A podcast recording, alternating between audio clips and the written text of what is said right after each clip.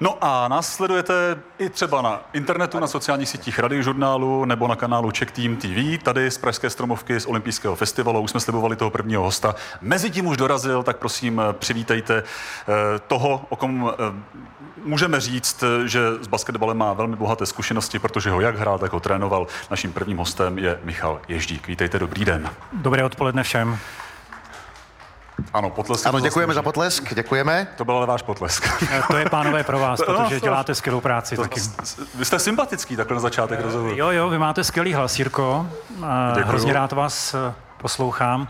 A u Ládi bych chtěl zmínit, že máme společného známého Ivana ano. Trojana, a, ano. že my jsme spolu hráli basket, ano. ale on se pak dal teda na kariéru, která vypadá, že byla správný směr, a já jsem pokračoval s tím, s tím basketbalem. Uh, Takže jsem se chtěl zeptat ještě, ano. co děláte ve středu mezi desátou a jedenáctou, jestli chodíte Ve středu mezi zkoušky, desátou no? a jedenáctou? Uh, no, na, teď momentálně o prázdninách. No, stále, ono se zkouší stále, ne? Uh, zkouší se stále, ale uh, zrovna my s Ivanem Trojanem dohromady uh, neskoušíme nic teď momentálně.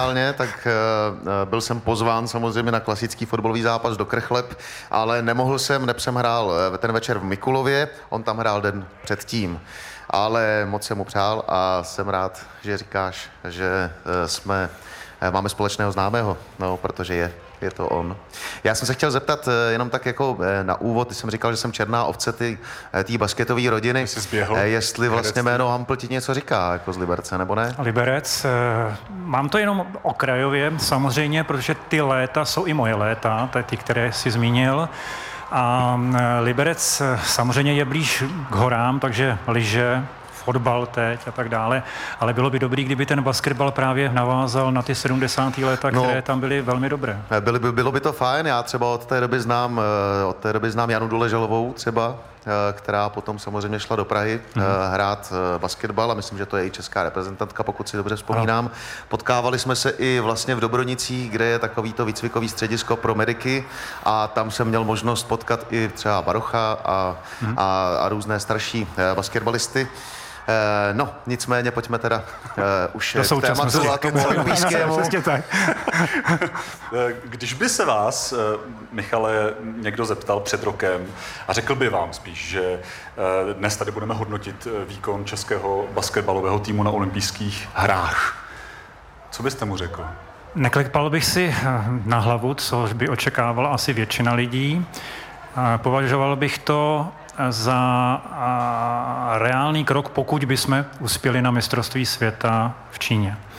A ten tým, protože ten tým znám velmi dobře, je velmi dobře poskládaný, máme talent a máme hráče, kteří nejsou sobečtí, na rozdíl od jiných hráčů, kteří přicházejí do, re, do reprezentačních výběrů v jiných zemích, a vytvoří takovou zvláštní, e, velmi soudružnou skupinu, která spolu velmi ráda je a pracuje a vyhrává. Takže ten úspěch není náhodný, nicméně samozřejmě snít o olympiádě. Ono není ani tak těžké hrát na olympiádě, ale dostat se tam přes to mistrovství světa, to je právě to nejtěžší. Ten první zápas nebo to první vítězství českého basketbalového týmu na olympijských hrách bylo noční nad Iránem za konečného stavu osmdesát čtyři sedmdesát osm. Tam byl dlouho dvacetibodový náskok, ale v té čtvrté čtvrtině najednou soupeři dotahovali. Tak jak byste zhodnotil to, to první utkání? Tak bylo zaprvé, tak báječné, to nejdů... jak jsme čekali? Ne. To nejdůležitější je ta výhra. Samozřejmě. Po čtyřiceti jedna letech hrajete na uh, olympijském turnaji dvanáct nej, nejlepších týmů. Když se podíváte na ten seznam, kdo tam všechno není, tak už to musíte mít jako velkou, velkou radost. Samozřejmě pro nás, pro Čechy, my jsme stále nespokojený národ. My jsme stále chceme víc. Ale i ten tým chce víc. Ale když hrajete s Iránem, tak samozřejmě to není soupeř, který je velmi častý, tak si všichni říkají, no Irán. No jo, ale Irán má hrozně vysoký hráče, protože tam, se, tam je vysoká jako populace, má stále zahraniční trenéři z těch nejlepších zemí, protože je jsou schopni zaplatit velmi kvalitně, a hráči hrají v zahraničních ligách. Takže ti, kteří to trošku vidí víc pod tu hladinu té vody, tak, tak vědí, že to nebude snadný soupeř. A to, že jsme ztratili ten náskok, není dobrý samozřejmě, nicméně je nutno zase brát mnoho věcí v potaz. My jsme tam přicestovali na dvě skupiny. Blake Schilb, jeden z našich klíčových hráčů, přijel m, asi, já nevím, třicet hodin před, před zápasem. Odehrál skvělý zápas. A když tomu, ano, přesně tak. dal velmi důležité body a dal je i díky zase těm spoluhráčům a, a hlavně díky Tomášovi jako Satoranskému, který sice podle mnoha odborníků s velkým O neodehrál svůj nejlepší zápas, ale po jeho akcích ty body právě vznikly. No, on vlastně přiznal v tom, v tom rozhovoru, který jsme v Tokiu natočili, že byli možná přehecovaní a že možná to všechno zapůsobilo na ten konečný výsledek. Nicméně, jak říkáte, vítězství je důležité. No, pro českou eh, basketbalovou reprezentaci je to takové malé Nagano, ne? Vlastně jako už jenom jako by vlastně ten postup, už tenhle ten, už to je jako, jako srovnatelné s takovýmhle úspěchem. Já, já mě to těžko hodnotím, že jsem z basketbalu a vypadalo by to možná až moc takové sobecké země jako myslím, strany. Ale budu citovat kolegy z hokeje, kteří to mají právo říct a vědí, o čem mluví a srovnávají to s jejich vítězstvím v Nagánu. A to hlavně díky konkurenci, která v basketbale celosvětově je. A to je samozřejmě asi to nejtěžší pro nás. Ten zápas s Iránem byl klíčový pro postup z té základní skupiny, kde jsou ještě silné týmy Francie a Spojených států. Už jsme zmínili to mistrovství světa dva tisíce devatenáct v Číně, kde s Američany čeští basketbalisté předvedli vlastně fenomenální výkon, byť nakonec tedy prohráli a nemají se za co stydět. Co v Tokiu můžou Francouzi ve středu ve dvě odpoledne a Američani pak v sobotu taky ve dvě odpoledne předvést českému týmu? Jak se na ně připravit? Amerika, začnu s ní. I když tam nemá ten nejsilnější tým, to asi všichni vědí, a to nejenom díky covidu, ale různým jiným i opatřením a únavám některých hráčů, tak ten tým je stále velmi, velmi silný. E, porazit Američany, to, to už by byl ten sen, to bych si opravdu klepal na jako hlavu, ale může se to stát, protože si myslím, že Američané jsou nejzranitelnější právě v úvodu všech turnajů, kde startují, protože oni nemají moc dlouhou přípravu, na rozdíl od ostatních reprezentačních výběrů a sehrávají se ještě na tom turnaji, e, kterém zrovna jsou, to znamená, teď je to olympijský turnaj. Ale to nejzajímavější a nejbližší, co nás čeká dvacátého osmého jsou Francouzi. Francouzi mají skvělý tým a jsou nepříjemný pro nás tím, že jsou skvělí atleti. Velmi dobře běhají a jsou nejvíc podobný stylem e, družstvu Spojených států. Jo? Nejenom proto, že mají ho, hodně hráčů e, Afroameričanů, ale mají také hodně hráčů, kteří hrají v N B A a ten styl jim je přirozený, který hrají. A nicméně my se taky snažíme hrát rychle a to je právě ten náš, bych řekl, X-faktor, kterým porážíme i ty papírově silnějším soupeře poslední tři roky. A kdybyste měl zhodnotit Iránce, jak dnes v noci hráli, jak se jim podařilo dotáhnout tu ztrátu? Hráli velmi dobře. Ta poslední čtvrtina, si myslím, byla trošku nad jejich standard, nicméně my jsme jim to trošku dovolili tím, že jsme jako povolili. To může být fyzickou únavou, psychickou únavou, o které mluvil Tomáš Satoranský tím, že byli možná přehecovaní, nicméně ten začátek byl opravdu skvělý.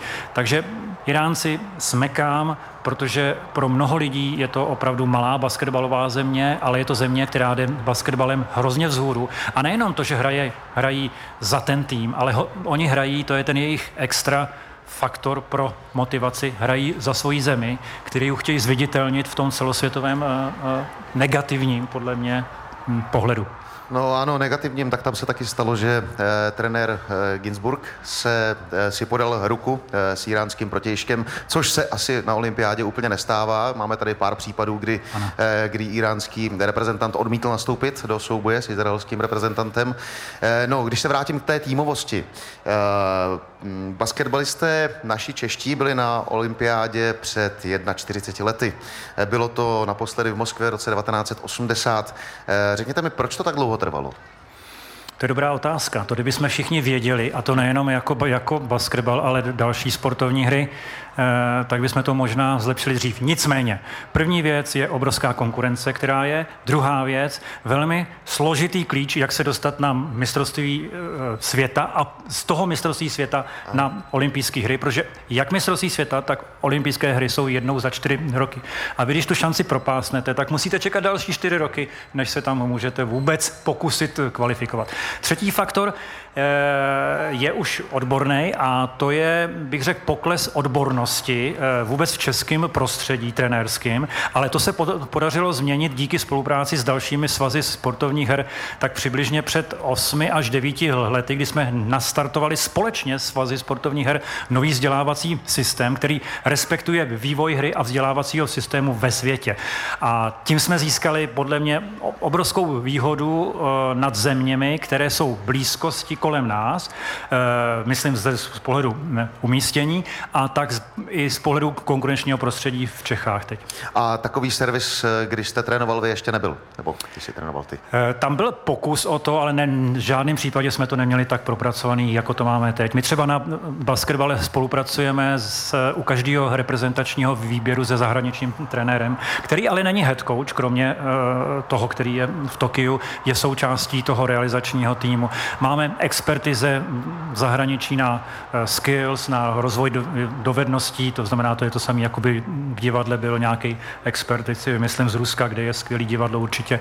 A na kondici máme nejlepšího člověka z Itálie, který byl první v N B A. No a jdeme tímhletím směrem a ono to trvá dlouho, ale je to správný směr, což ukazují nejenom ty výsledky, to je třešnička na jako dortu a velmi příjemná, protože to motivuje další lidi a kluby, aby šli s náma za ruku podobným směrem. Když se, pardon, ještě vrátím k tomu nočnímu zápasu, který jsme měli tak hezky rozjetý a nakonec to bylo jenom o šest bodů.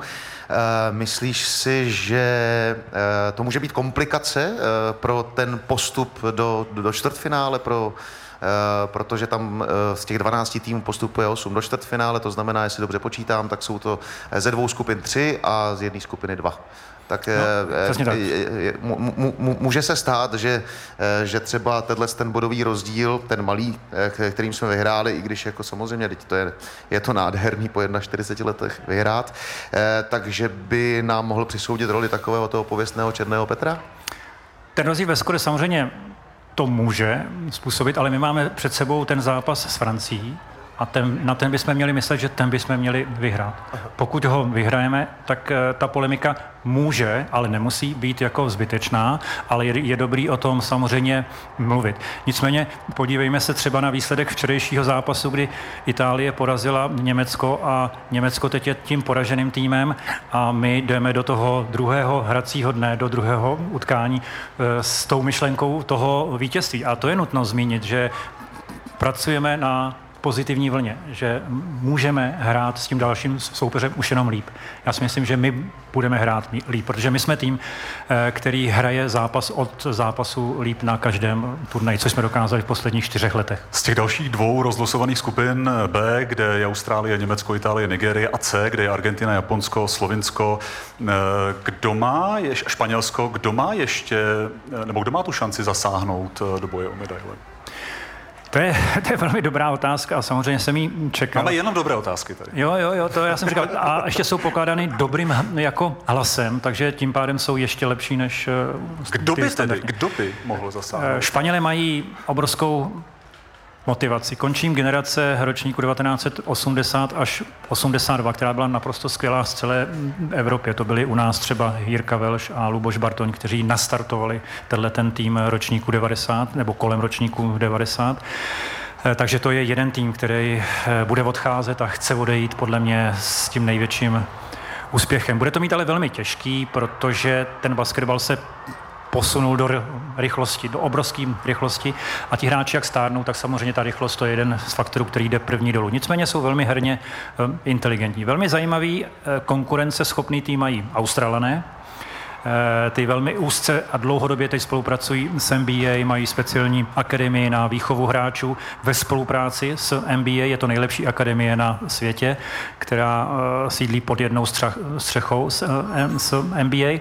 No a samozřejmě pak tam jsou týmy, které číhají zezadu a tato role je velmi dobrá a to můžou být třeba Italové, kteří včera porazili Němce a těžko říct, co se dá čekat od Slovinska, protože ten má velmi silný výběr, velmi ambiciozního a mladého trenéra, který umí dávat příležitost Don, Dončičovi, který je jeden z nejlepších hráčů v N B A. Ano.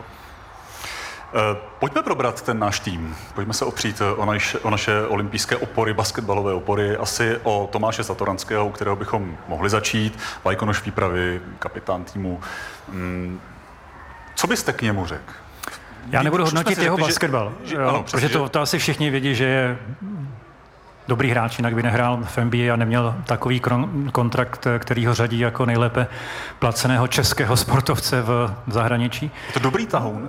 Prosím? Je to dobrý tahoun? Je to neskutečně dobrý tahoun. On, jeho dvě základní charakteristiky jsou je vášeň a láska k basketbalu. A já jsem přesvědčen o tom, že to je základ k tomu být dobrý v čemkoliv. Pokud chcete být dobrý herec, tak musíte to milovat. Ano, podle musíte mít vášeň se zlepšovat. A to je pro každou profesi. A to on má. A on to má ještě takový, že nakazí všechny lidi kolem sebe. Nejenom spoluhráče, ale i kamarády, který potká tady a tamhle by s nima seděl, tak on v podstatě s nima bude soutěžit v ten, v ten daný moment. A bude je tak motivovat, aby oni v tom, co dělají támhle u toho stolu, byli zase uh, nejlepší. Takže to je uh, neskutečná vlastnost, kterou má velmi, velmi málo hráčů ve sportovních hrách. A to je základ. A na mě ještě působí jako, já jsem se s ním teda nikdy uh, nesetkal, ale na mě působí ještě jako velmi, velmi jako charakterově, jako, jako, lid, jako lidsky uh, vel, ve, velmi, velmi dobře, uh, řekl bych, stavěný člověk. Můžu potvrdit, když bych dal tu třetí vlastnost, tak by to byl charakter. Jo, to znamená protože vášeň, říkám, nepotkal jsem se s ním, ale čiší to, to z něj jako na dálku, mám Vem, pocit, že... Dám jenom jednu drobnost, Láďo, a to je to, že on, když mluví o tom týmu, tak vždycky vzpomene tu generaci před nima, která je nastartovala a motivovala k tomu, aby oni byli je, ještě lepší, než jsou oni. A mrzí ho, že oni teď hrají na olympijských hrách a ta generace před nima, která jim k tomu právě pomohla, že odešli ven, že hráli v N B A, že s nima pracovali a, a mentorovali je, takže u toho teď nemůže být s nima a to opravdu, to je mimořádný. To asi cítíte všichni. No, to cítím, ano. Jste nechtěl hodnotit jeho basketbal, ale přece jenom ta otázka to musí zaznít, nebo měla by. Kam to může právě Tomáš Satoranský v N B A dotáhnout? Hraje za Chicago Bulls, je to už dávno střílený hráč? Je lídrem Chicaga, dělá hráče kolem sebe lepšími, než jsou, je velmi respektovaný a dostává hodně minut v těžkých chvílích.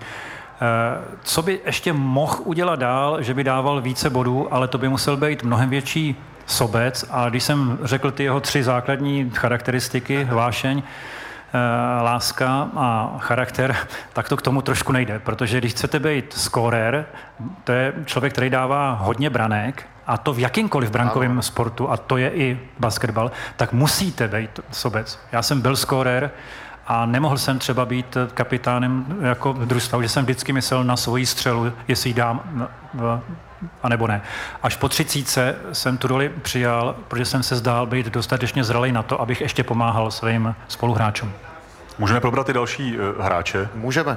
Olympijské výpravy, uh, vedle vedle uh, Tomáše Satoranského tady máme ještě uh, Honzu Veselýho. Ten byl um, taky v N B A, ale tolik se tam neprosadil. Uh, či, čím to?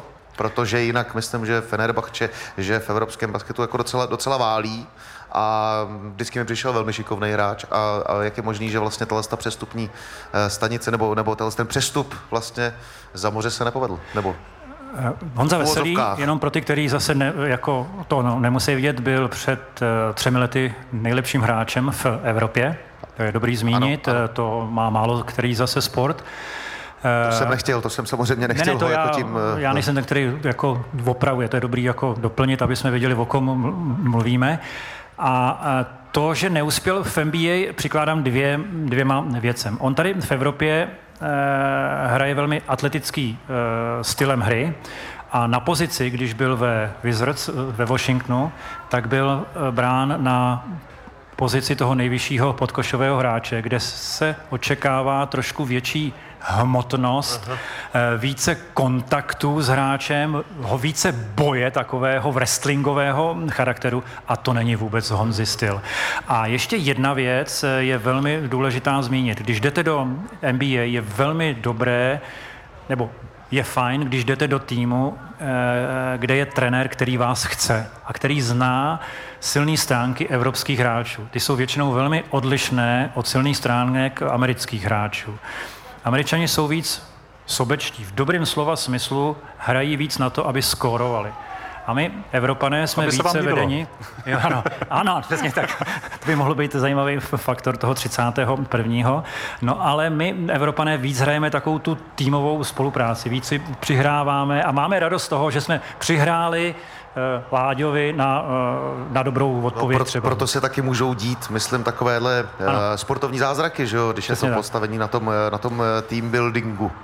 Dále je tam třeba i Ondřej Balvín, Patrik Auda, v japonském klubu už hraje, teď se za ním přesune právě Ondřej, tak jak třeba zhodnotit tyhle kluky? Ondra Balvín, je to je náš nejvyšší hráč, dva metry šestnáct, a pokud se dostanete právě na tuhletu úroveň, kde my teď jsme, to znamená olympijský turnaj nebo top sedm osm na mistrovství světa, tak už potřebujete mít i takto vysokého hráče, který právě bojuje s těmi stejně vysokými pod tím košem, svádí tam ty souboje, vychyluje střely sou, soupeřů a bez nich se nedá hrát na tom nejvyšším levelu. Takže e, máme jednu velkou výhodu, že Ondra je z té samé generace jako Tomáš a Honza Veselý. Začal s basketbalem relativně po, později, nemá tolik zranění, takže já předpokládám, že by mohl ještě tak pět šest let hrát, protože ti podkošoví hráči zrají trošku déle, to je jako dobré víno a on opravdu zraje a každý rok hraje líp. Samozřejmě bude velmi zajímavé sledovat jeho přechod do Japonska, protože v Japonsku hraje velmi omezený počet zahraničních hráčů, pouze dva v každém družstvu, a zároveň ta výška těch hráčů i podle vzrůstu japonského národa není moc velká. Takže to bude zajímavé, jak se mu tam bude dařit. Ty už si zmínil Blakea Schilba, třicetidevítiletého hráče. Jaké jsou, nebo e, slyšel jsem, že, nebo tady ano, jsme se nepřipravovali, tak jsem zaslechl, a to mě velmi zajímá, e, že on teď rok nehrál vlastně, on tak jako te, si trénoval, ale tohle je jako návštěva, e, návštěva e, na, olympijs, na, na, na olympijské hry, že si to nechtěl nechat ujít. E, no, e, co by si ještě tak jako řekl o něm? Je to Američan, který začal po studiu v Americe svoji profesionální kariéru v Evropě. Má manželku Češku, s ní tři nádherný a chytrý děti.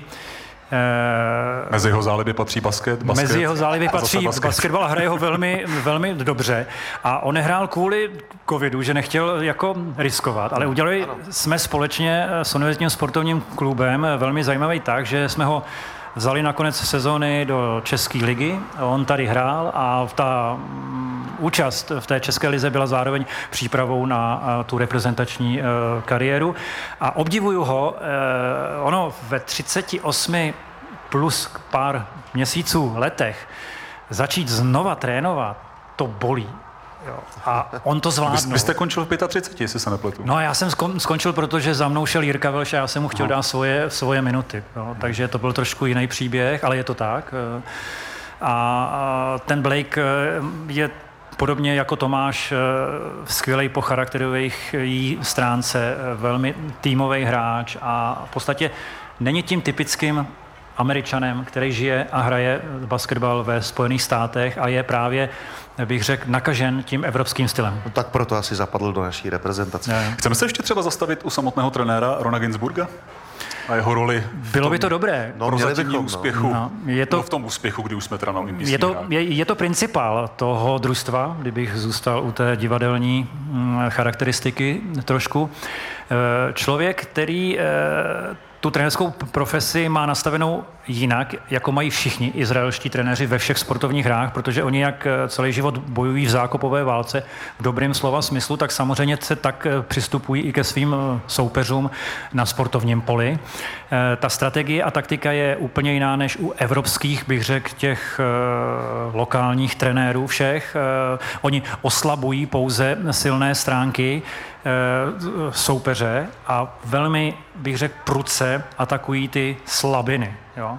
A atakují tě, je, jí způsobem tím, že je atakují různými typy hráčů. To znamená, soupeř se na vás velmi těžce může připravit. A to je i jedna z charakteristik toho našeho týmu, je, že v jednom zápase hraje skvěle Auda, pak hraje skvěle e, Satoranský, pak je to Schilb, jo, a velmi těžce se s námi hraje. Ale co jeho nejsilnější stránka je komunikace. On, když jsme ho vzali na plný úvazek na federaci, tak jeho hlavním úkolem, a na tom jsme se shodli všichni společně, že bude navštěvovat všechny naše hráče v zahraničních ligách. Tam s nima bude trávit čas a bude se s nima bavit o jejich rolích v tom týmu. Jak my jim můžeme pomoct se připravovat ještě individuálně. A tohle to je jeho a řekl bych i naše společná silná stránka. Když už jsme zmínili olympiádu v osmdesátém v Moskvě, když byli českoslovenští basketbalisté na téhle olympiádě naposledy před čtyřiceti jedna lety, tak vy jste měl rok do absolvování gymnázia na Čtolou, tady v Praze sedm kousek. Už jste vlastně hrál v tu dobu za žáky dorost. Co si právě z té olympiády tehdy v osmdesátém pamatujete? Jak jste to tehdy vnímal? Já jsem to vnímal jako olympiádu dvojtečka hybridní, možná i hybridní války, v uvozovkách samozřejmě, takovou neúplnou. Jediné, co mě zůstalo v hlavě, řeknu upřímně, kromě basketbalového týmu, bylo, byl náš fotbalový tým, ve kterým, jestli se ne, nepletu, hrál i Werner Hlička, s kterým teď velmi úzce spolupracuji. A je to velmi chytrý člověk, který má francouzský vzdělání a prostě se s ním baví úplně jinak, než s mnoha lidma z českého prostředí, takže to jsou dvě věci, které mi utkvěly v hlavě a ještě jedna věc, a to byla spíš zkušenost, kterou jsem si říkal, že bych nechtěl v budoucnu, aby byla, aby se takto významné sportovní akce konaly za takových restrikcí, jakože tam bude startovat jen polovina zemí a někdo tam může a někdo ne a, a někdo někomu zakáže, aby tam jel. A takto například se nemohli zúčastnit olympiády v Los Angeles naši házenkáři, kteří v té době patřili k jedním z nejlepším na světě a můj taky velmi dobrý kolega Michal Barda, který v té době byl nejlepším brankářem na světě, přitom byl nejpomalejším asi hráčem házené v jeho, v její historii, tam nemohl hrát a když s ním se bavím teď, tak to je obrovská křivda na těchto lidech, protože ta sportovní kariéra oproti jiným kariérám profesním je velmi krátká. Taková baletní, řekněme, že? Přesně tak. Ještě pro vás, Michale Ježdíku, abych připomněl posluchačům, s kým si tu povídáme v Olympijském parku. Jeden milník, a to byl rok devatenáct devadesát dva, kdy už jste byl hráčem, nebo kdy jste byl hráčem reprezentace, která se neúspěšně pokoušela v kvalifikaci dostat se na olympijské hry. Jaké tohle bylo období pro vás? A to období potom? Já řeknu upřímně, že velmi krásný, protože my jsme měli tu šanci se dostat na olympiádu, na olympiádu do Barcelony, kde hrál poprvé Dream Team s Michaelem Jordanem a s největšíma hvězdama z N B A v té době, takže to byl sen. Kvalifikaci jsme hráli ten samý rok ve Španělsku a já s tou mám fantastický příběh, který si budu pamatovat celý život. Hráli jsme se Slovinskem zápas a já jsem získal míč a dribloval jsem a utíkal jsem směrem na koš. Předběhl jsem svého bránícího hráče a on mě lehce ťuknul do lokte. A já místo, abych zasmečoval, což i s tou malou výškou jsem zvládal, tak jsem ten míč chtěl položit do jako koše. A on mě vychýlil, já jsem nedal koš. A samozřejmě jako správný Čech jsem na rozhodčího se otočil a říkám, hej, to byl ale faul přece. A on mi říkal v angličtině, no, no, no, you miss layup, ty jsi minul střelu. A já mu říkám, no, no, to byl ale faul. A on říká, what's your name, jak se jmenuješ? A v tu chvíli jsem si řekl, hochu, v této diskuzi nemá cenu pokračovat. A řekl jsem mu, my name is mister Nobody. A běžel jsem zpátky. Nejmenovat, nejmenovat. No, když se vrhnu na další téma, a to jsou, to jsou trenérské metody. Ty jsi, ty jsi vedoucí sportovně metodického úseku. A co bys nám mohl říct o, to, o tomhle, o téhle své profesi momentálně? V České basketbalové federaci. No, my jsme začali, my jsme úplně změnili strukturu federace, vybudovali jsme velmi silný sportovní úsek, který v tento moment podle mě může konkurovat i fotbalovému a hokejovému, ale my s nimi chceme spíše spolupracovat a ty vědomosti, zkušenosti a znalosti sdílet, což považuji za nejdůležitější, že v tom je ten pokrok v tom sdílení těch informací. První věc, kterou jsme udělali, že jsme zanalyzovali elitní světový basketbal, udělali jsme si jeho charakteristiky a tím směrem jsme se rozhodli, že půjdeme. V ten moment jsme si rozsekali výkon hráče na tři základní segmenty, které jsme pojmenovali Já jsem to pojmenoval jako Mercedes, moji kolegové jako hippies, protože podle znaku v tom kruhu. Jedno je ta dovednost, druhá je kondice a třetí stránka je ta mentální stránka, což je zase pro mnoha profesí stejné. No a k tomu jsme přidali ještě trénink jako mozku a stravování. Na to jsme najali ty nejlepší experty a zároveň jsme ještě změnili celý vzdělávací systém. No a tímhletím směrem v současné době jdeme a pracujeme s takovýma menšíma skupinkama hráčů, které kultivujeme do určitých vrcholů. Tím prvním byl právě rok dvacet dvacet jedna a teď je před náma další vrchol dvacet dvacet sedm, kdy předpokládáme, že bude v Evropě mistrovství světa a my bychom na něm chtěli startovat a mít významnou roli. Ale to je spíš role moje a mých kolegů je právě ta denní báze ty věci takhle naplňovat.